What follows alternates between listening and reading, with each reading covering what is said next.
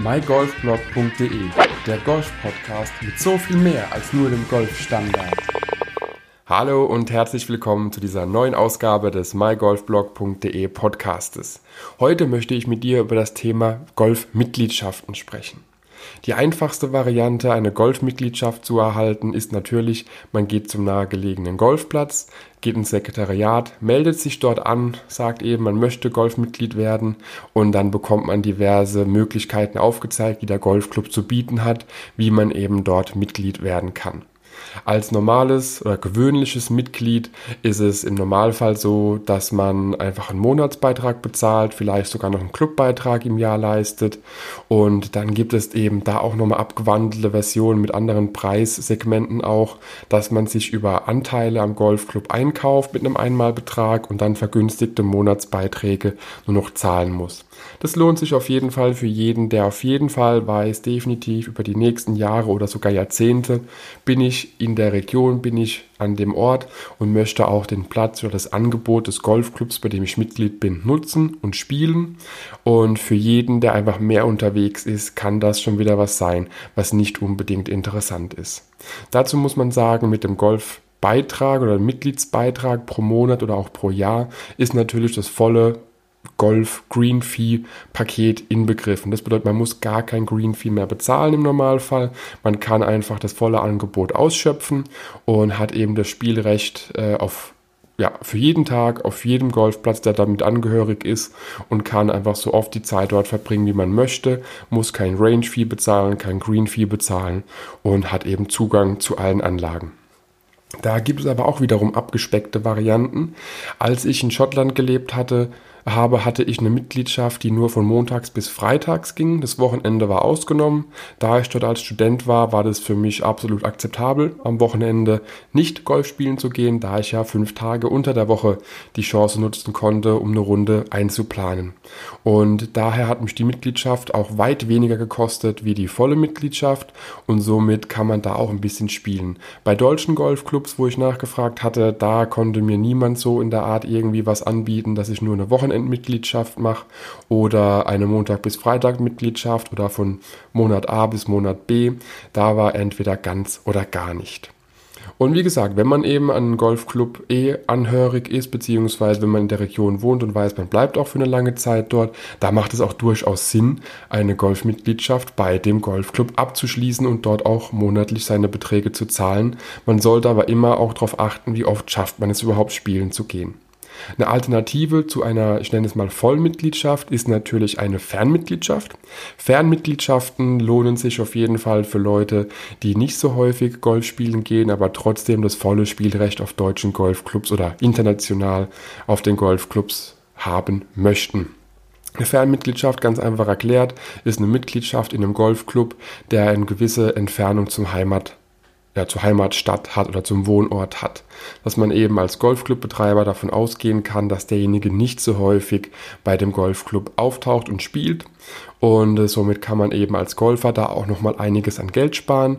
Das kostet im Schnitt, ach Gott, 3, 4, 500 Euro im Jahr, je nachdem. 500 finde ich schon fast ein bisschen teuer. Aber über so einen Beitrag kann man dann sprechen und hat eben volles Spielrecht auf dem Golfclub, den man als Fernmitgliedschaft ausgewählt hat und kann dann dort zum Beispiel im Urlaub oder wenn man beruflich dort unter der Woche eh ist, spielen. Und am Wochenende, wenn man heimpendelt, hat man eben dann seinen Heimatort oder seine Meldeadresse natürlich nicht in dem Ort, in dem man arbeitet. Das kann eine Option sein, man spielt aber natürlich dann andere Plätze auch gegen Green Fee. Was es noch gibt, ist der VCG, der Verein der clubfreien Golfer. Und dort bekommt man auch eine Mitgliedskarte, kann eben bei den meisten Golfplätzen in Deutschland oder auch international gegen Green Fee spielen. Man hat einen Jahresbeitrag. Ich habe vorher mal nachgeschaut, das sind ungefähr 200 Euro.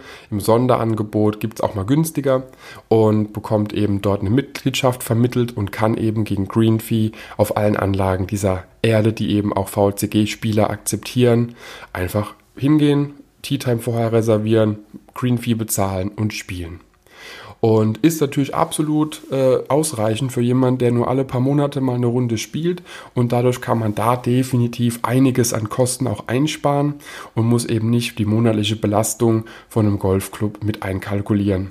Und ja, das sind so die drei Hauptmöglichkeiten, die man hat. Eine Vollmitgliedschaft, Fernmitgliedschaft oder auch beim VCG Mitglied zu werden und dann gegen Greenfee zu spielen.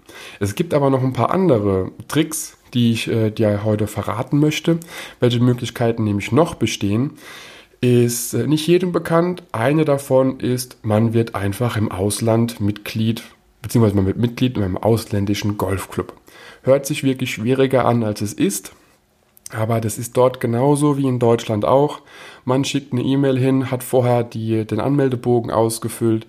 Die wollen natürlich dann einen Geldeingang auf dem Konto sehen und dann bekommt man alle Unterlagen, die eben mit Abschluss überhändigt werden, auch äh, per Post zugeschickt und dann ist man Mitglied in diesem Golfclub, der eben nicht im Heimatland sitzt.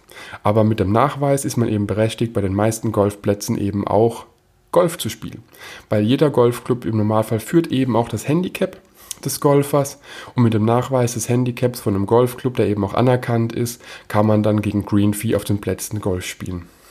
Warum sollte man sowas wählen und nicht auf den VCG oder Fernmitgliedschaft zurückgreifen? Das ist vom Prinzip ganz einfach. Man kann dadurch noch mehr Geld sparen. Ich hatte meine Fernmitgliedschaft bei einem Golfclub, die hat um die 50, 60 Euro gekostet pro Jahr, muss man dazu sagen. Und ich habe eine, eine Checkkarte bekommen, wo eben alles drauf stand, der Golfclub, mein Name, mein Handicap und allem drum und dran. Und dieser Golfclub war eben dementsprechend auch abgesegnet oder zertifiziert von der PGA oder US PGA und dort hat man dann dementsprechend einfach die Möglichkeit gehabt, die Karte vorzeigen, mal das Screen Fee bezahlt bei einem Golfclub und konnte einfach spielen. War natürlich für mich damals, war noch zu Studentenzeiten, eine absolut äh, lohnenswerte Anschaffung, weil die 60 Euro im Jahr, die haben den Bock nicht wirklich fett gemacht und ich konnte gegen Green Fee golfen, wo auch immer ich wollte.